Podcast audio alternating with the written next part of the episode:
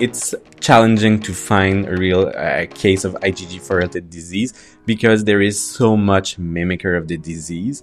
Actually, there was just uh, anecdotally saying that in most of the IgG4 related disease clinic, up to 60% of the people that are referred for IgG4 related disease end up being something else. That's Dr. Hugues Allard-Chamard. He's a rheumatologist and assistant professor at the University of Sherbrooke, where his research focuses on immunology and IgG4 related disease. He's our guest on Around the Room, a podcast brought to you by the Canadian Rheumatology Association.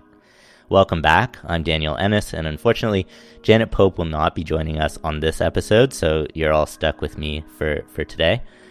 Before we get to our guests, I want to announce some upcoming episodes on a whole bunch of interesting topics. These are going to include Sjogren's disease, auto-inflammatory diseases, and more episodes of Clinical Pearls, where you can submit cases to us uh, to to listen to us bumble through them. If you have questions you would like answered by the experts, please contact us through the CRA Twitter account at CRASCRRoom or by email info at room.ca. For our Clinical Pearls episodes, please get in touch if you have challenging cases you want to present on the podcast. Now, on with our show and our guest, Dr. Allard-Chamard. Hugues, welcome to Around the Room. Many thanks for having me. We're really excited to chat. So, you've actually hosted a French language version of this podcast, and I understand there's going to be a few in the works down the road. So, I'm excited to, to hear about those as well. But today, we are going to pick your brain about IgG4 related disease. You ready to chat about that? Yes, of course. Okay, fabulous. So, to begin, I'd like to set the table for listeners with what I think is a pretty fundamental question, and it may sound easy, but perhaps it's more complicated. What is IgG4 related disease? Is actually, as you said, it might look like an easy question now, but we have to realize that IgG4 related disease is kind of a new disease because although it has been there for a very long time, we're not able to pick all the cue and put it together as a whole entity. So I think the first description we have in the literature date back from 1888 uh, from a surgeon, Mikulicz, who described the first patient with swollen uh, gland in the ENT sphere. But really, we started to have a better understanding of what could be IgG4 related disease in 2001, where um, a group of Japanese made the association between type 1 uh, autoimmune uh, pancreatitis and elevated IgG4 uh, in the blood. And then the disease kind of was born in 2006. Uh, so I'm kind of escaping your question. What is it really? So in the end, um, IgG4 related disease is a fibro-inflammatory disease with plasmablast infiltrating organs that could be associated with elevated IgG4, but not always. But it is a feature, at least on the pathology. And why is it important to distinguish it as a fibro-inflammatory disease versus, uh, you know, lumping it in with the other autoimmune diseases that we tend to see or auto-inflammatory diseases? What makes it fundamentally different than those? Well, I think it's its own entity with its own evolution, and it's definitively challenging to find a real uh, case of IgG4 related disease because there is so much mimicker of the disease. Mm-hmm. Actually, there was just uh, anecdotally saying that in most of the IgG4 related disease clinic, up to 60% of the people that are referred for IgG4 related disease end up being something else. Oh, wow. So there are plenty of mimickers. But when you find it and it's really IgG4 related disease, usually the treatment is relatively easy. Uh, it's a disease that responds fairly well to a glucocorticoid, for instance. So I think it's important because the set of treatment is different, mm-hmm. the evolution is different, and and yes, we can definitively change the course of this disease by our treatment. I see.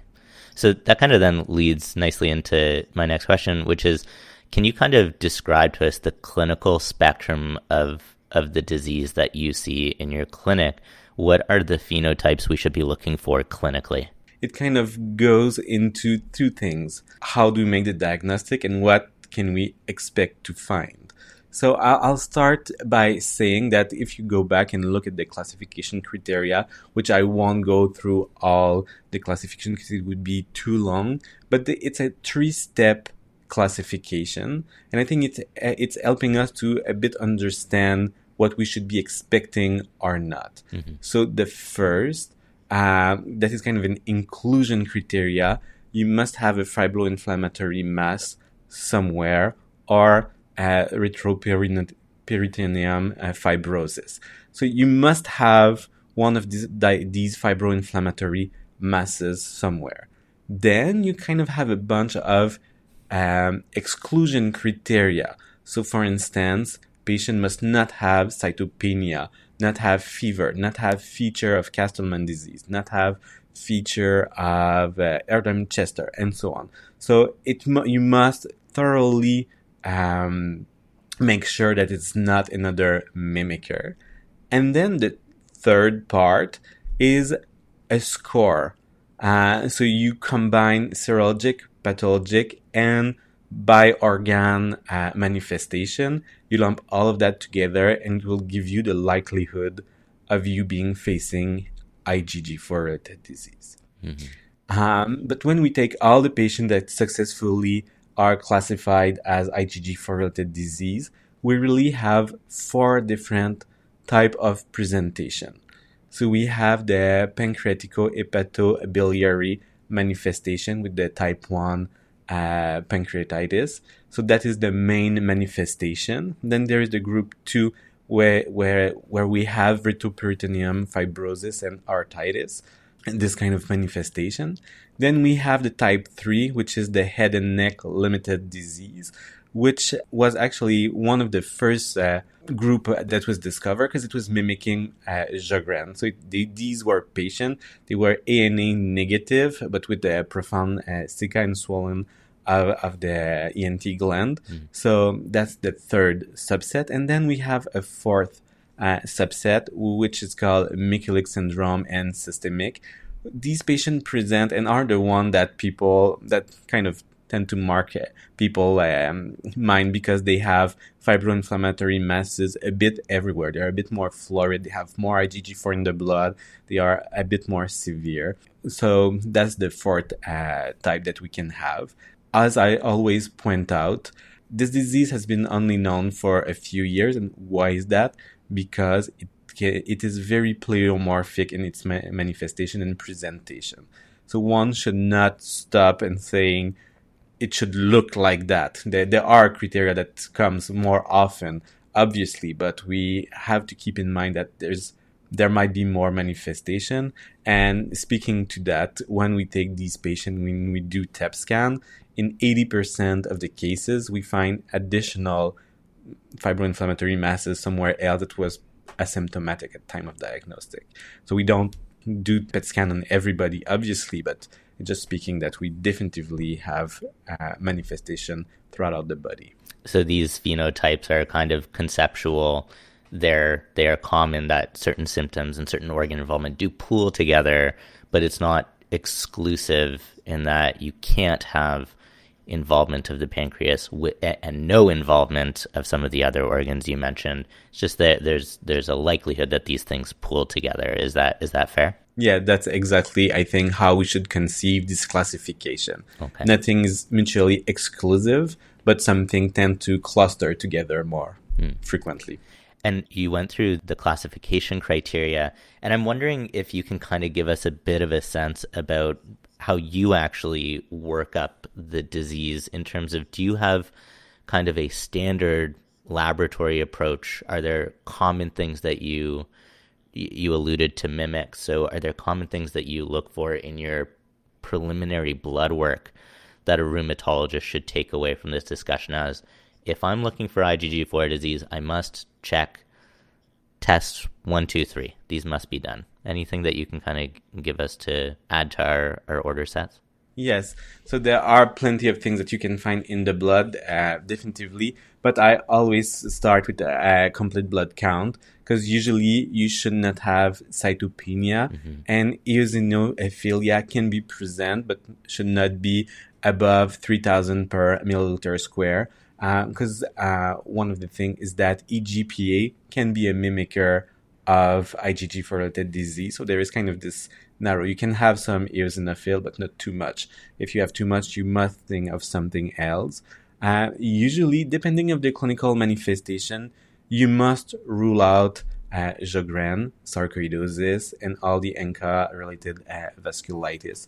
So it's not in every case, but most of the case, we have to uh, rule these disease out. I always uh, make a, a, panel to make sure that the kidney are working properly because we can have tubulointerstitial and nephritis. And there is a lot of GI manifestation so always make sure that the, your liver function are good. Mm-hmm. then I check for complement. So a lot of these patients especially the patient with kidney involvement will be hypocomplementemic. So that kind of give me another additional I think to look at. When they are hypocomplementemic, I do my uh, cryoglobulin to make sure that it's not, well, it does not give fibroinflammatory masses, but you never know if it was a lymphoma, for mm-hmm. instance, with cryoglobulin. Then you need to be a bit creative to be sure um, that you're not having one of this mimicker uh, in front of you. Um, then the total IgG are usually high, and then IgG4 might be high, not 100% of the time, but I definitively will check it. And can you give us a bit of a range on that? So, how often is the IgG4 actually elevated? Does it matter if all of the IGs, uh, uh like IgG subclasses, are elevated? So, is there a ratio that we should use? And um, what's the typical range that we're looking at for this disease? What should we usually bump into if we're actually diagnosing it? It depends of the subset of when I say that there's four kind of phenotypic IgG4 that you can come across. So usually what we notice is the type 4, so the systemic one have the highest IgG4 in the blood and the patient with um, uh, retroperitoneal fibrosis and arthritis are the ones that are the most likely to do not have elevated IgG4. Mm-hmm. So I don't have a number uh, for for every on top of my uh, on top of my head. But what I can tell you is when we do the classification of the patient, if you have some elevation above five times the upper limit, that give you a lot of point toward classification as IgG4 related disease. And usually we tend to say that you need to have at least two time to to consider uh, IgG4 related disease. Also, although some won't have, but it kind of help to categorize a patient.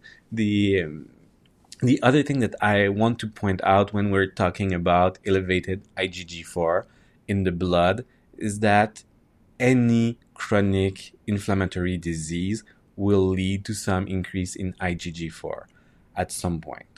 So when the classic, if you have a long standing uh, RA patient, you might have elevated IgG4 in the blood, but usually it will be in the twofold.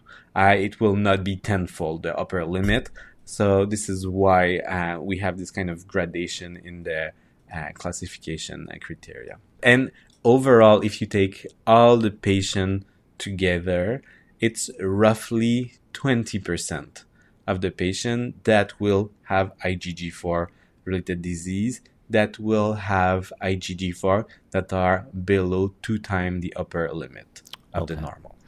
So certainly not not a perfectly sensitive test, and even when it's when it's elevated, not a perfectly specific test. We still have to contextualize it.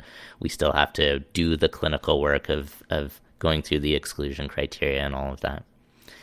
So, um, eh, you know, further to this point, if you have a patient who you suspect the disease in, I'm wondering what tissue would be best to biopsy. You know, is the retroperitoneal fibrosis, if it's amenable, are you going to get lots of information there, or you, should you look elsewhere? Yeah, so it really depends of where are your masses. Mm-hmm. So I will see that uh, lymph node, um, ENT, uh, gland uh, sw- that are swollen are usually way easier to biopsy. Um, often, I would say that in the process, sometimes we have to come across lymphoma. So sometimes we have more argument to go and take a little piece of somewhere. But when it's arteritis and uh, retroperitoneum fibrosis, often the yield of the biopsy is not good, and we have to assume uh, at some point if we can if we cannot have because it's these are biopsy that are not um, easy to perform. The risk of complication is relatively high, mm-hmm. and often um, for um, retroperitoneum fibrosis and for um, lymph node, we don't have the full pathology of IgG4 related disease. So we have to be uh, a bit mindful when we submit patient to biopsy that the yield uh, might not be as high as we would have liked. Mm-hmm. Uh, if we compare to um, a fibroinflammatory mass on one kidney, to say something, that these are usually more typical of uh, pathologically, at least. Mm-hmm. If you're going for a lymph node, are you happy um, with you know fine needle aspirate or core biopsies, or do you do you require the excisional biopsy to really get the architecture? I think the architecture is kind of crucial because we will look at a few things, and one of the exclusion criteria is it must not be Castleman disease, mm. which Castleman disease can literally mimic on the pathology almost all the feature of IgG related disease, but you must uh, well do all your workup for uh, Castleman disease, and you need to find these. Um, I don't know how you call them in English, but the onion skin uh, le- lesion with the um, the artery that is going to the center. Mm-hmm. So so that on a needle aspiration is very hard to see. And one of the features of IgG4-related disease that is the storiform fibrosis, which is not easy to see um, from the start. So in a lymph node, it's even harder to see. Mm-hmm. So if you want to maximize your chance of not having to submit your patient to multiple biopsies, probably good to go for the the real one from okay. the start. Good to know. So once you've decided on a tissue to biopsy and you actually biopsy it, what do you actually see? Yes. So first of all, I'll, I'll try to say that uh, I try to avoid the lymph node if I can, because there's a lot of uh, it's not as specific in the lymph node as in the other organ. If you have to venture there, then definitively do it. It's helpful to uh, eliminate all the hematologic uh, malignancy and so on. But if you're able to have a good fibroinflammatory uh, mass, uh, what you'll see is that you'll have uh, a very marked uh, lymphocyte and pl- plasmacyte infiltration and uh, fibrosis in the tissue. As I was me- mentioning, you should have a fibrosis that is called a storiform fibrosis, and often it's not easy for the pathologist to decide if it's storiform or not. But what we have to, to remember about this fibrosis it is a, a fibrosis that is not organized. All the fibers are not in the same direction. So um, sometimes it is one of the fibers that can uh, disappear more easily with treatment. Um, then we have to go and look for obliterative phlebitis. And that if it's not mentioned, you have to look if your pathologist has stained the elastin that's the easiest way to to see it. So you'll see the border of the vessel uh, with the elastin staining, and you'll see all the cells that are invading inside um, the, inside the vessel. And lastly, I think IgG4 is to be stained. Um, so there has been a bit of a debate if on what is the the cutoff that could be that should be used, and I think it's probably depending of the organ in which we are looking. But I would say that usually if we have more than um, 10 IgG4 positive uh, lymphocyte per, per high power f- field, uh, or more than 50% of the IgG positive uh, lymphocyte are IgG4, so 40%. These are usually good sign that uh, it's probably IgG4 related disease, but you still have to go through eliminating all the mimickers. You know, we we've kind of been alluding to these things throughout our, our discussion here, but I'm wondering if you can kind of give me a little bit of a you know list of in, in your clinic where you're seeing 60% of people referred are actually actually end up not being IgG4 related disease, what do they typically end up being? Like, what are the common mimics that you're, you're seeing? You've alluded to some unusual diseases already. Yeah, so, so we do see plenty of mimicker, but I think if I go for more rheumatologic mimicker, so vasculitis can definitively be things that could mimic and could give you masses in a distribution that could look like IgG4 disease. You can have the ENT involvement, sarcoidosis, uh, also could give us uh, this, these feature. Then um, there are some hematologic um, malignancy that can definitively be a problem. I will go back to Castleman just because it mimic almost all the aspects. So we have to be very careful. Uh, but there are other uh, malignancy um, that could uh, give that, that, could give the change for uh, IgG-related disease.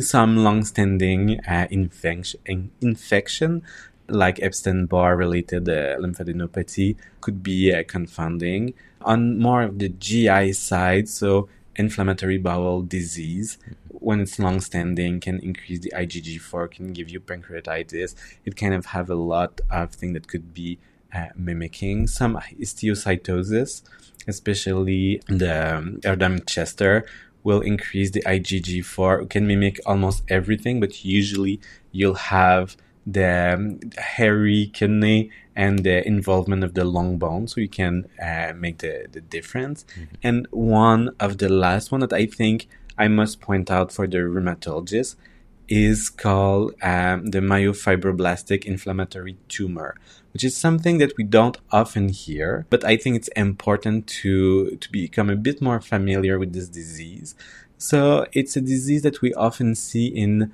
uh, younger individual and it can create uh, fibroinflammatory masses. One or a few. Uh, it is usually in the in the thorax, and if you do the biopsy, it literally can have all the feature of IgG4 on the biopsy, so elevated IgG4, storiform fibrosis, and so on.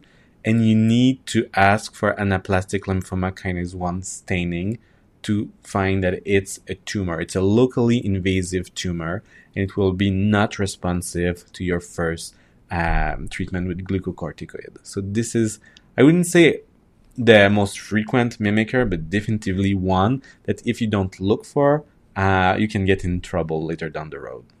Okay, great, thank you. And you've already you've teed up our our next uh, subject here, which is, which is treatment, and you've made the point already that it, the fi- this fibroinflammatory disease is kind of by its nature steroid responsive. Failure to respond actually makes you wonder if you're really treating IgG4 disease. So so let's kind of start from maybe the the beginning.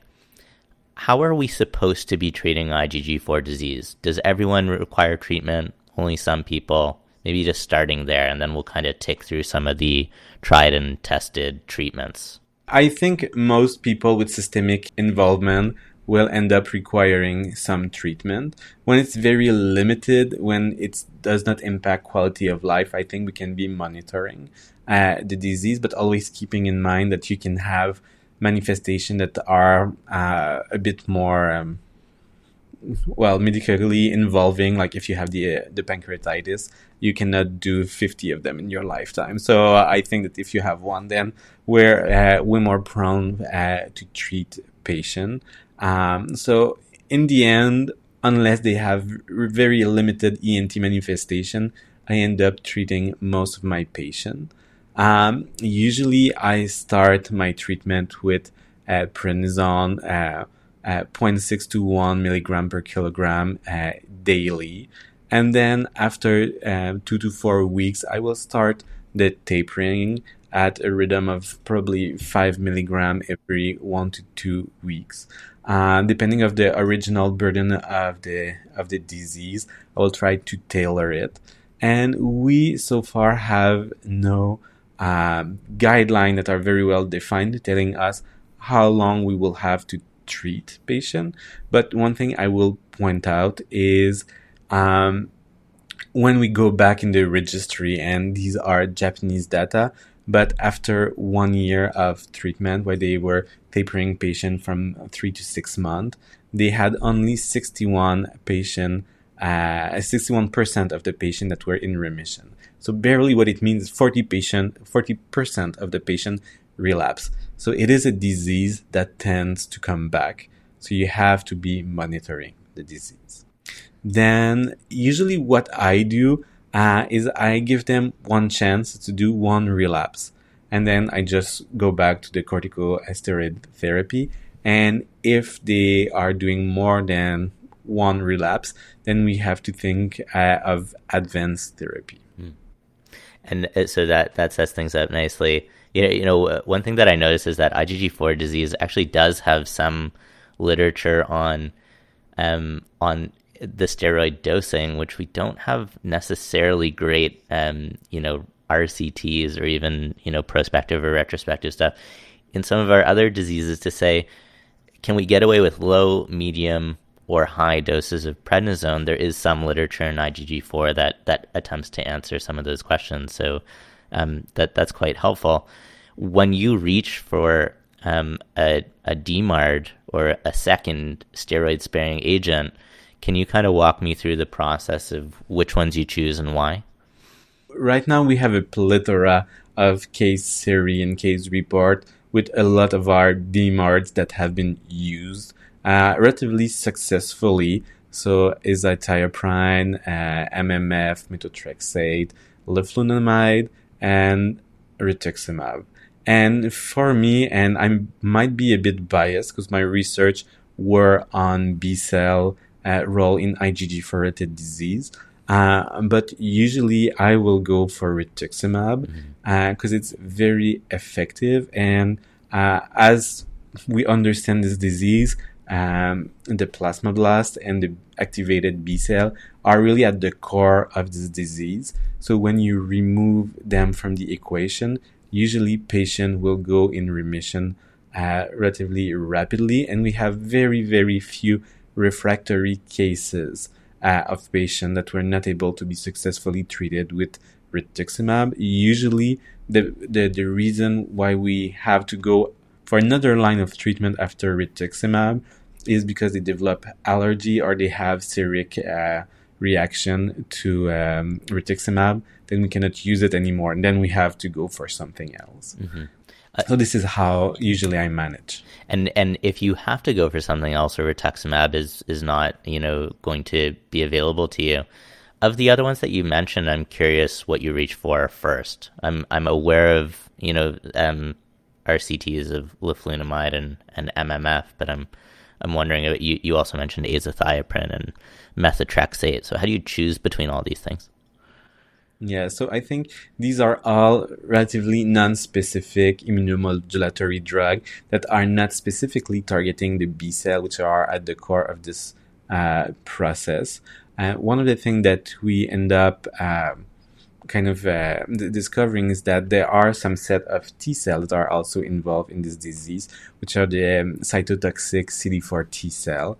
Uh, so usually and that might be a personal preference. Mm-hmm. I will go for methotrexate or MMF first. I think I'm uh, I'm used to the these drug, and for patients who had mild manifestation, I think um, it's good. But I'm aware of the RCT with leflunomide. Also, I just didn't have the chance to use it uh, on a regular basis, mm-hmm. as often where I'm uh, practicing in Quebec, we do have uh, good access to rituximab so I rarely have to uh, go around and not use it. I see. Uh, and and uh, you know, just along the lines of the the T cells uh, involvement in the disease, uh, I believe that you were involved in a, a prospective study on abatacept um, for IgG4 disease. Can you kind of uh, comment on the results that you found there? Yeah, the study has been published actually, and it seems to be an option uh, for pa- patients who are not able to undergo rituximab therapy. But maybe I should uh, just quickly review what we think is at the core of this disease and why we thought that uh, abatacept could be of use in this disease. So although we don't know what is starting the disease, uh, one of the things that we we know is that in the fibroinflammatory masses that we have, there are infiltration of plasmablasts and a lot of B cells that are IgG4 positive. And in the tissue, these B cells end up uh, working as antigen presenting cell and they activate um, cytotoxic CD4 T cell who are responsible for a lot of the damages that we have in the tissue. Mm. So where we could um, act is we can either remove the B cell, which is what we do with uh, rituximab. And one of the things that was surprising for us when we studied these patients is when you use rituximab, one week after the CD4 uh, cytotoxic T cell vanished also. So they seem to be very depending on the antigen presentation from the B cell. But when you cannot deplete the B cell, the other thing that you can do is block the interaction between the plasmablast and the T cell. And this is what abatacept is doing. So this is why we uh, venture in exploring if this drug can be used. And it, it, has some efficacy and it can block this interaction and help to relieve uh, patient symptoms. Okay, great. And and uh, because we're we're leaving treatment, I'd be remiss if I didn't mention Dr. Molly Carruthers, who was, um, I believe, the lead author on that prospective rituximab trial from from 2015 um, that's kind of contributed to uh, its use for uh, IgG4 disease, and she works out here, so I wanted to make sure I mention her.